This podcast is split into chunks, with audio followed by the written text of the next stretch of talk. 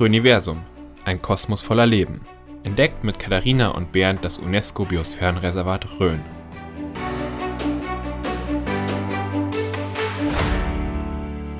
Herzlich willkommen zu unserem Podcast Röniversum, ein Kosmos voller Leben.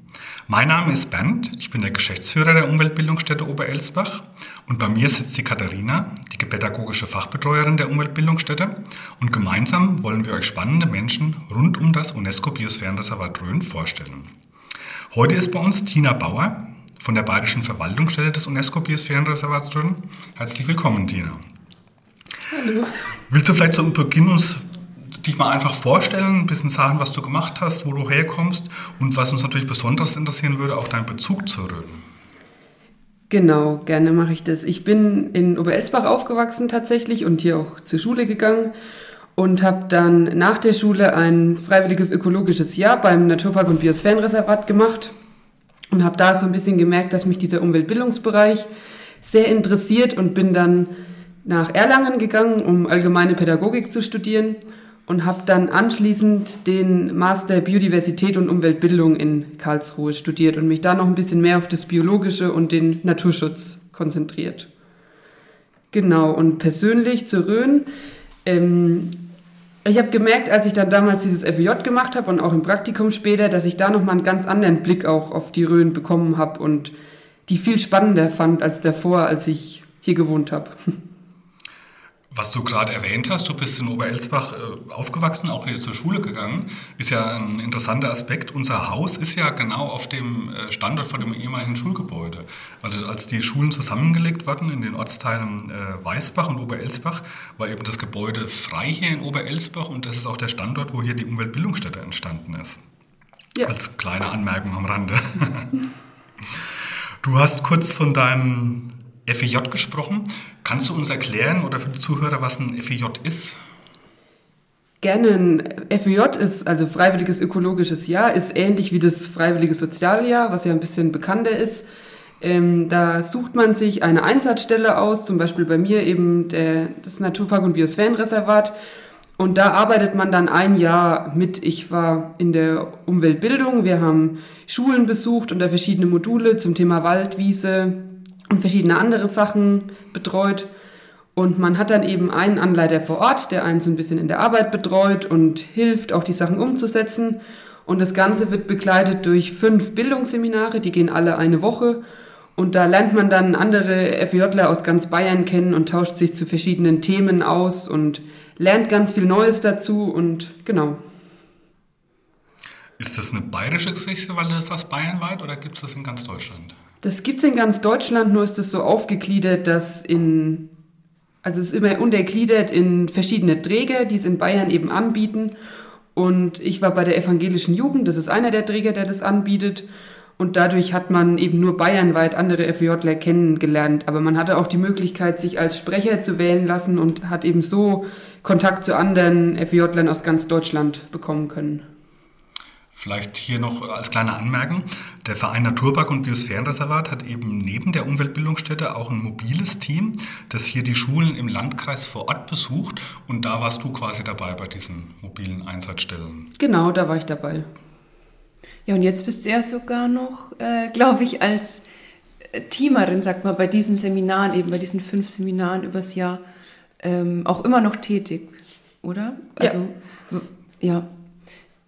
Genau, ich habe da die, ähm, es gibt immer einen Hauptangestellten und der wird unterstützt durch zwei Teamer und da bin ich jetzt seit ein paar Jahren dabei und begleite eben eine Gruppe durch so ein FJ-Jahr und gestalte diese fünf Seminare mit. Ja, das ist super spannend. Also ich habe auch ein FJ gemacht und da habe ich gemerkt, das ist ja total interessant, weil man mit lauter Leuten dann zusammenkommt. Also man kennt sich ja vorher nicht und man kommt mit Leuten zusammen, die halt alle so gleiche Interessen haben und irgendwie ja ähnlich ticken. Das ist irgendwie super spannend. Also das ist auch eine echt äh, eingeschworene Truppe dann geworden und wir haben heute noch nach zehn Jahren echt ähm, ja relativ viel Kontakt so. Ja, schön. Ich habe auch immer noch Kontakt zu meinen Leuten von damals. Also ja. sind echt viele Leute mit den gleichen Einstellungen und ja. sehr cooler Austausch war das auf jeden Fall.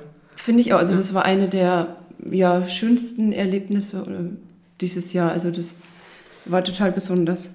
Und voll die schöne Ergänzung zur Arbeit halt. Also dass man nicht nur da gearbeitet hat, sondern auch immer noch nur Teilnehmer bei diesen Seminaren zum Beispiel war dann. Im Rahmen dieses äh, freiwilligen Jahres wird ja auch immer ein Projekt gemacht. Ich weiß das, weil wir auch äh, äh FEJler im Haus haben. Willst du uns erzählen, was du da gemacht hast in dem Jahr? Ich habe mich mit Kräutern beschäftigt. Ich habe im Haus am Schwarzen Moor in dem Umweltbildungshaus einen Zaun für den Kräutergarten dort gebaut und den wieder so ein bisschen erneuert und habe dann in den Wiesenmodulen, die wir eh betreut haben, habe ich Kräuterbutter und verschiedene andere Sachen mit Kindern ausprobiert. Wir haben mal Salbei-Bonbons probiert, selber zu machen und eben Kräuterbutter öfters gemacht und einfach verschiedene Sachen ausprobiert, was man da machen kann. Im Rahmen der Projekte kommen wirklich schöne Sachen zustande. Also wer bei uns ab und zu mal auf Instagram-Kanal schaut, da haben wir ja unser Insektenhotel, das ist zum Beispiel auch während so einem FEJ entstanden. Wirklich schöne Geschichte, was auch nachhaltig über mehrere Jahre bei uns am Haus immer wieder Begeisterung findet von den Leuten. Ja, und jetzt äh, du bist ja quasi eine der berühmten Rückkehrerinnen. Also ja, kommst aus Oberelsbach, warst dann eben weg zum Studieren und bist jetzt wieder zurück in der Heimat. Ähm, ja, bist eben seit äh, jetzt einigen Monaten. Seit De Dezember. Genau, seit Dezember eben in der äh, Bayerischen Verwaltungsstelle angestellt. Eine ganz neue Stelle wurde da geschaffen. Vielleicht kannst du einfach ähm, ja zu der Stelle nochmal was sagen. Es geht ja um eben bürgerwissenschaftliches Engagement, aber ja, da kannst du uns noch mal näher erklären, ja, worum es da geht. Genau, die Stelle ist dafür geschaffen, dass es eben eine Person gibt, die die Zeit hat, diese bürgerwissenschaftlichen Projekte zu betreuen, weil das eben ein sehr ein relativ neues Thema noch ist und aber viel Potenzial hat, wenn man ganz viele Leute hat, die man in Arterfassungen einbinden kann, die da mithelfen können, weil man dann natürlich viel mehr auch sieht und schafft, als wenn nur ein Biologe versucht, die Arten zu finden. Genau, das äh, hatten wir in unserer letzten Folge mit äh, Tobias Gerlach, dem Kollegen. Äh, ja, da sind wir auch auf das Ergebnis gekommen, dass es natürlich total Sinn macht und ja, einer allein kann das gar nicht alles beackern und es ist total wichtig und super, wenn da alle mithelfen. Ja, in welcher Form können sich die Bürger da genau beteiligen? Also es ist so gedacht, dass wir Projekte haben, wo wir verschiedene Arten suchen und die Leute dann bei sich daheim im Garten oder beim Spazierengehen schauen können, wo sie diese Art finden und, und uns das melden. Und wir erstellen dann eine Verbreitungskarte und bekommen eben einen Überblick, wo es diese Arten gibt. Du hast uns auch eine äh, Postkarte mitgebracht. Kannst du uns noch mal ein bisschen sagen, was es damit auf sich hat? Die Postkarten habe ich gemacht, damit, ähm, um ein bisschen Aufmerksamkeit für das Projekt zu bekommen. Und die liegen tatsächlich in vielen Läden hier im Landkreis jetzt aus. Und da ist nochmal ganz kurz das Projekt und die zwei Arten vorgestellt und woran man die erkennt. Und ich kann dann quasi die Postkarte direkt nehmen, aufschreiben, was mir so aufgefallen ist und dann an, ans Biosphärenreservat an dich zurückschicken quasi. Nicht ganz. Da okay. ist ähm, eine Internetseite drauf und eine E-Mail und eine Telefonnummer und ein QR-Code, mit dem man direkt auf die Homepage vom Projekt kommt und dann da nochmal nachlesen kann. Das ist ja, macht natürlich auch Sinn in der heutigen Zeit. genau. Genau, also es gibt auf der Homepage auf jeden Fall detaillierte Informationen ähm, zu dem Projekt und zu den Arten, aber du kannst uns ja bestimmt auch jetzt schon mal ähm, so die Charakteristika dieser Arten sagen? Woran erkenne ich die? Was hat es mit ihnen auf sich? Sehr gern. Die, es sind zwei Arten, die beide von Klimaerwärmungen tatsächlich profitieren und sich mit höheren Temperaturen besser ausbreiten können und deswegen in den letzten Jahren eben immer mehr in Deutschland vorkamen. Und bisher, die Rhön ist ja doch relativ kalt, gab es die hier eher selten. Und deswegen möchten wir die suchen und eben wissen, wo die jetzt vorkommen und es ist zum einen die blauschwarze Holzbiene. Das ist die größte einheimische Wildbiene, die es bei uns gibt. Die kann bis zu drei Zentimeter fast groß werden. Und die erkennt man eben gut, dass die einen komplett schwarzen Körper hat. Hummeln haben ja oft was Gelbes oder was Weißes mit in der Farbe. Und eben auch sehr eindeutig sind diese blau glänzenden Flügel, die man ähm, oft sieht dann. Und die Biene kommt an verschiedenen Blüten mit viel Nektar vor. Auf Streuobstwiesen findet man sie oft. Und sie braucht Totholz, um da die Gänge für ihre Nachkommen zu bauen. Weswegen man die eben auch an Totholz zum Beispiel beobachten kann. Und die andere Art, die wir suchen, das ist der Trauerrosenkäfer. Der ist ungefähr ein Zentimeter groß und den erkennt man gut an den weißen Punkten, die er auf dem ganzen Körper hat. Und oft, junge Trauerrosenkäfer haben oft noch eine weiße Behaarung, die sich dann aber verliert, wenn die älter werden. Und den findet man auch oft auf Blüten, die eben viel Nektar haben, wovon er sich ernährt. Wir haben da in der letzten Folge schon mal mit dem äh, Tobias Gerlach drüber gesprochen. Und wenn man wirklich jetzt mal schaut, also habe ich vorher nicht bewusst gemacht, man sieht die Biene gerade. Also fällt mir richtig auf, dass die überall ist im Endeffekt. Also das, ich habe vorher einfach nicht darauf geachtet, muss ich dazu sagen. Aber ja. Müsste ich vielleicht auch mal melden jetzt. Sehr gerne, da freue ich mich. Ja, sehr oft so, wenn man auf was hingewiesen wird, dass man es danach öfter sieht. Und deswegen ist es eben auch bei so einem Projekt ganz cool, wenn man das dann wirklich nochmal drauf achtet und schaut, ob man die nicht vielleicht doch findet und genau. Ja, gibt es denn Möglichkeiten, dass ich die vielleicht sogar bei mir im heimischen Garten irgendwie gezielt anlocken kann, die beiden Arten? Was kann ich denn dafür tun? Also bei der blau-schwarzen Holzbiene ist es so, dass die eben dieses Totholz braucht und es da, also am besten ist ähm, Totholz oder Holz von Laubbäumen oder sogar Obstbäumen, was man vielleicht einfach übrig hat und im Garten belassen kann. Wichtig ist auch, dass es an einer eher sonnigen Stelle steht, weil das ja ein Tier ist, was eher wärmere Temperaturen auch braucht. Und dadurch kann man die eben schon ganz gut anlocken, weil Totholz jetzt gerade in Dörfern was ist, was die Biene eher selten findet und was sie eben aber unbedingt braucht. Mhm. Und wichtig ist, dass in der Nähe eben dann auch Pflanzen sind, wo sie den Nektar dann in ihre Brutröhren reintragen kann. Genau, das ist ja auch bei Insektenhotels äh, genau. immer das Thema. Ne? man hat äh, Luxus-Insektenhotels irgendwo stehen, aber rundherum fehlt eigentlich die Nahrung und dadurch ähm, ist es gar nicht so äh, sinnvoll oder zielführend. Ja, daher ja auf die Nahrung. Gibt es denn da spezielle Pflanzenarten, die ich da, also hast du da Tipps, konkrete? Ja. Genau, also es gibt, wichtig ist, dass die Pflanze viel Nektar hat und das haben ja viele typische Gartenpflanzen, gezüchtete hier leider nicht mehr. Aber man kann zum Beispiel Gartensalbei, eine Pflanze, die ich in vielen Gärten gesehen habe, oder Stockrosen oder Staudenwicke oder Natternkopf ist zum Beispiel auch für viele andere Wildbienenarten toll. Die kann man gut im Garten belassen. Und was bei dem Totholz, Totholz ist natürlich für alle anderen Insektenarten auch sehr helfend. Und das ist vielleicht auch, was man machen kann, um sehr vielen verschiedenen Insekten, nicht nur der Holzbiene zu helfen. Mhm.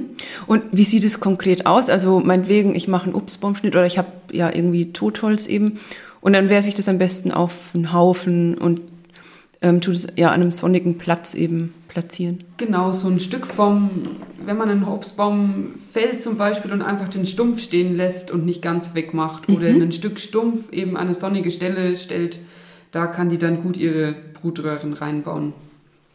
Und wen möchtest, möchtest, du jetzt konkret damit erreichen? Die, also welche Bürger? Bezieht sich das auf die Gebietskulisse des Biosphärenreservates? Genau, also die Erhebung ist gedacht, im ganzen Biosphärenreservat zu wissen, wo die Holzbiene und der Käfer vorkommen. Also dann auch länderübergreifend genau. in Hessen ja. und Thüringen. Ja. Also auch ganz wichtig, nach Hessen und Thüringen mitmachen. Und zum Käfer vielleicht noch, weil der ist ein bisschen seltener zu finden als die Biene, weil die man jetzt sieht man gerade wirklich tatsächlich sehr häufig. Aber auch den kann man zum Beispiel an Rosen oder Margariten, was man ja oft zu Hause im Garten hat, mal suchen. Und auch bei Spaziergängen an Wald- und Wiesenrändern kann man gut nach dem schauen. Okay, super. Ähm, hat er da irgendwie bestimmte Vorlieben? Also es gibt ja eben so die, die Wildrosenarten, die auch nicht gefüllt sind und grundsätzlich sind, was man vielleicht grundsätzlich mal sagen kann, ähm, Insekten und äh, ja, möchten ja ungefüllte Blüten, da sie dann erst an den Nektar kommen. Also so diese super schönen, äh, reich gefüllten Blüten, die sind gar nicht zielführend, weil da ähm, ja, kommen die Insekten gar nicht an den Nektar ran. Ähm, also kann man sagen, dass eben eher so Wildrosen ähm, für den Trauerrosenkäfer auch äh, besser sind oder geht der auch an ähm, andere Zierrosen? Also ich glaube, wichtig ist auf jeden Fall, dass die nicht gefüllt sind, wie du schon gesagt hast, weil gerade bei diesen gefüllten Rosen, da gibt es ja keinen Nektar mehr, den mhm. der Käfer suchen könnte. Und dadurch, dass er sich davon aber ernährt, braucht er auf jeden Fall Pflanzen, die, die Nektar haben. Okay, ja, super. Ähm, ja, und vielleicht nochmal so zu dem Thema, ja, welche Menschen möchtest du ansprechen? Da wären ja zum Beispiel auch Kindergärten und Schulen äh, möglicherweise geeignete Zielgruppen, die da auch unterstützen können. Und ja, das kann man ja auch super in den Unterricht einbeziehen und die Arten eben da behandeln. Und ist da denn irgendwie was geplant, ähm, dass man die einbezieht? Grundsätzlich möchte ich gerne alle Leute mit einbeziehen, die Lust haben, was zu melden und die das Tier sehen, egal ob man einen Gatten hat oder das im Nachbarsgarten sieht. Ähm, und wir würden gerne, oder ich möchte gerne Schulen und Kindergärten bei zukünftigen Projekten noch mehr mit einbeziehen und die Arten so aufbereiten, dass man das auch gut mit der Gruppe oder mit der Klasse vielleicht suchen kann. Und ich freue mich auch schon bei diesem Projekt sehr auf Meldungen von Schülern oder Kindergartengruppen, die da Lust haben mitzumachen. Ja, schön. Immer mehr Schulen und Kindergärten haben ja auch Insektenhotels in ihrem Garten oder so. Ja, da ist es ja eine super Gelegenheit oder auch bei Spaziergängen jetzt im Frühling und Sommer. Ja. Und auf welchen Zeitraum ist das äh, Projekt, also beziehungsweise nicht das Projekt, sondern die Meldung jetzt angelegt? Bis wann sind die Bürger aufgerufen, das zu machen? Oder die Bewohner des Biosphärenreservates? Also die zwei Arten gibt es so hauptsächlich beide bis Juli. Die Holzbiene fliegt noch bis September, ein bisschen länger, aber wir haben das Projekt vom Meldezeitraum her bis Ende Juli ausgelegt, weil dann so die Hauptaktivitätszeit vorbei ist. Was mich jetzt noch interessieren würde, du hast gesagt, es sind ja zwei Arten, die aufgrund des Klimawandels bei uns jetzt vermehrt auftreten. Gibt es denn andere Arten, die deswegen wegfallen oder die hier in der Rhön ihren natürlichen Lebensraum dadurch verlieren durch den Klimawandel? Es gibt auf jeden Fall Arten, auch gerade die kälteangepassten Insektenarten, die eben das brauchen, dass es in der Rhön kalt und feucht ist und die sind schon ähm, auf jeden Fall vom Klimawandel gefährdet. Und man, wir wollen jetzt mit den auffälligen beiden Arten, die vom Klimawandel profitieren, anfangen und dann aber auch natürlich schauen, dass wir die kälteangepassten Arten weiter im Blick behalten. Ja, daher perfekt die neu geschaffene Stelle. Also das ist super spannend ähm, und wir sind total gespannt, was da im weiteren Verlauf noch äh, für Arten bearbeitet werden quasi und ja, man für Inf Informationen da herausbekommt. Ähm, genau, was könnten denn so zukünftige Arten sein oder gibt es da schon Ideen oder ähm, Pläne? Also wir haben schon, wir haben ganz viele Ideen. Es ist eher so, dass wir noch abstimmen müssen und gucken, was möglich wäre, dann im nächsten Jahr zu machen. Also es bleibt noch ein bisschen spannend, aber es sind auf jeden Fall weitere Projekte geplant. Und wenn jemand Ideen hat, was man für Arten untersuchen könnte oder irgendwelche auffälligen Tier- und Pflanzenarten, die er kennt, dann kann man sich auch jederzeit bei mir melden und die Ideen mir sagen. Ich freue mich da. Also hier auch nochmal expliziter Aufruf, wenn jemand eine Art hat, die er nicht kennt oder so, gerne an dich wenden.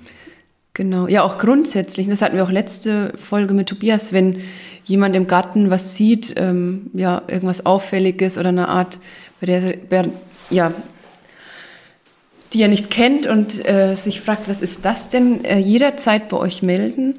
Und ähm, auch nochmal zum Projektzeitraum. Es ist aber durchaus auch möglich, jetzt, ja, im Vor, also wir haben jetzt eh bald den 1. Mai, aber durchaus auch danach sich noch bei euch zu melden. Auf jeden Fall. Also die E-Mail-Adresse, unter die man sich melden kann. Man kann auch jederzeit danach noch Holzbienen oder auch Trauerrosenkäfer melden. Wir haben bloß den Projektzeitraum festgelegt, damit wir danach mit der Auswertung von den Daten anfangen können. Die E-Mail-Adresse hinterlegen wir auch nochmal, oder Katharina, in der Beschreibung dann? Ja, auf jeden Fall, die steht schriftlich. Artmeldungen at reg-ufr.bayern.de Genau, das ist die. Aber wir schreiben es euch nochmal auf. die super E-Mail-Adresse der, genau, Regierung von Unterfranken, die schöne Abkürzung. Ähm, ja, die Telefonnummer von dir auf jeden Fall steht dann auch in den in der Beschreibung. Ja, auf jeden Fall ein spannendes und auch wichtiges Projekt, das auch so ein bisschen die Auswirkungen des Klimawandels hier bei uns in der Rhön zeigt. Ja, jetzt haben wir dich ganz schön gelöchert, aber es ist echt super spannend. Wir haben noch drei obligatorische Fragen, die wir jedem unserer Gäste stellen. Und die erste dieser Frage wäre, was ist denn dein Lieblingsort hier in der Rhön? Mein Lieblingsort ist der Simmelsberg auf hessischer Seite. Der verbinde ich irgendwie arg mit meiner Familie, weil wir da früher immer zum Sonnenuntergang gucken hingegangen sind und man hat da einen sehr schönen Blick in alle Richtungen. Da bin ich immer noch sehr gern. Wo, wo ist der, der Simmelsberg? Ich kenne ihn gar nicht, muss ich gestehen, zu meiner Schande.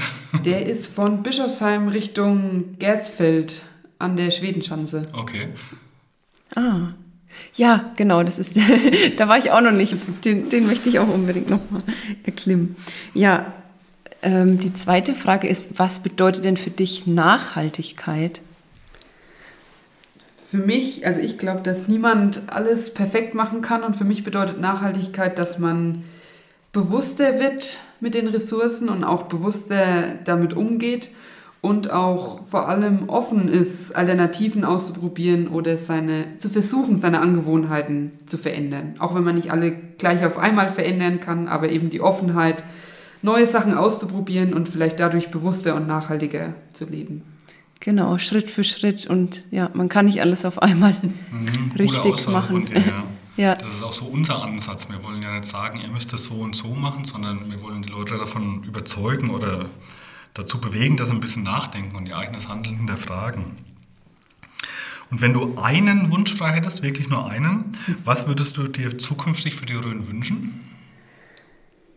Ich würde mir wünschen, dass die Rhön noch ganz, ganz lang so vielen tollen Insektenarten erhalten bleibt. Und die dann noch sehr lange ihren Lebensraum finden. Ja, super. Schönes Schlusswort, ja. Okay, dann sagen wir vielen Dank. Tina Bauer von der Bayerischen Verwaltungsstelle des UNESCO-Biosphärenreservats Rhön, heute bei uns zu Gast im Podcast Universum, ein Kosmos voller Leben. Danke, Tina. Vielen Dank, Tina.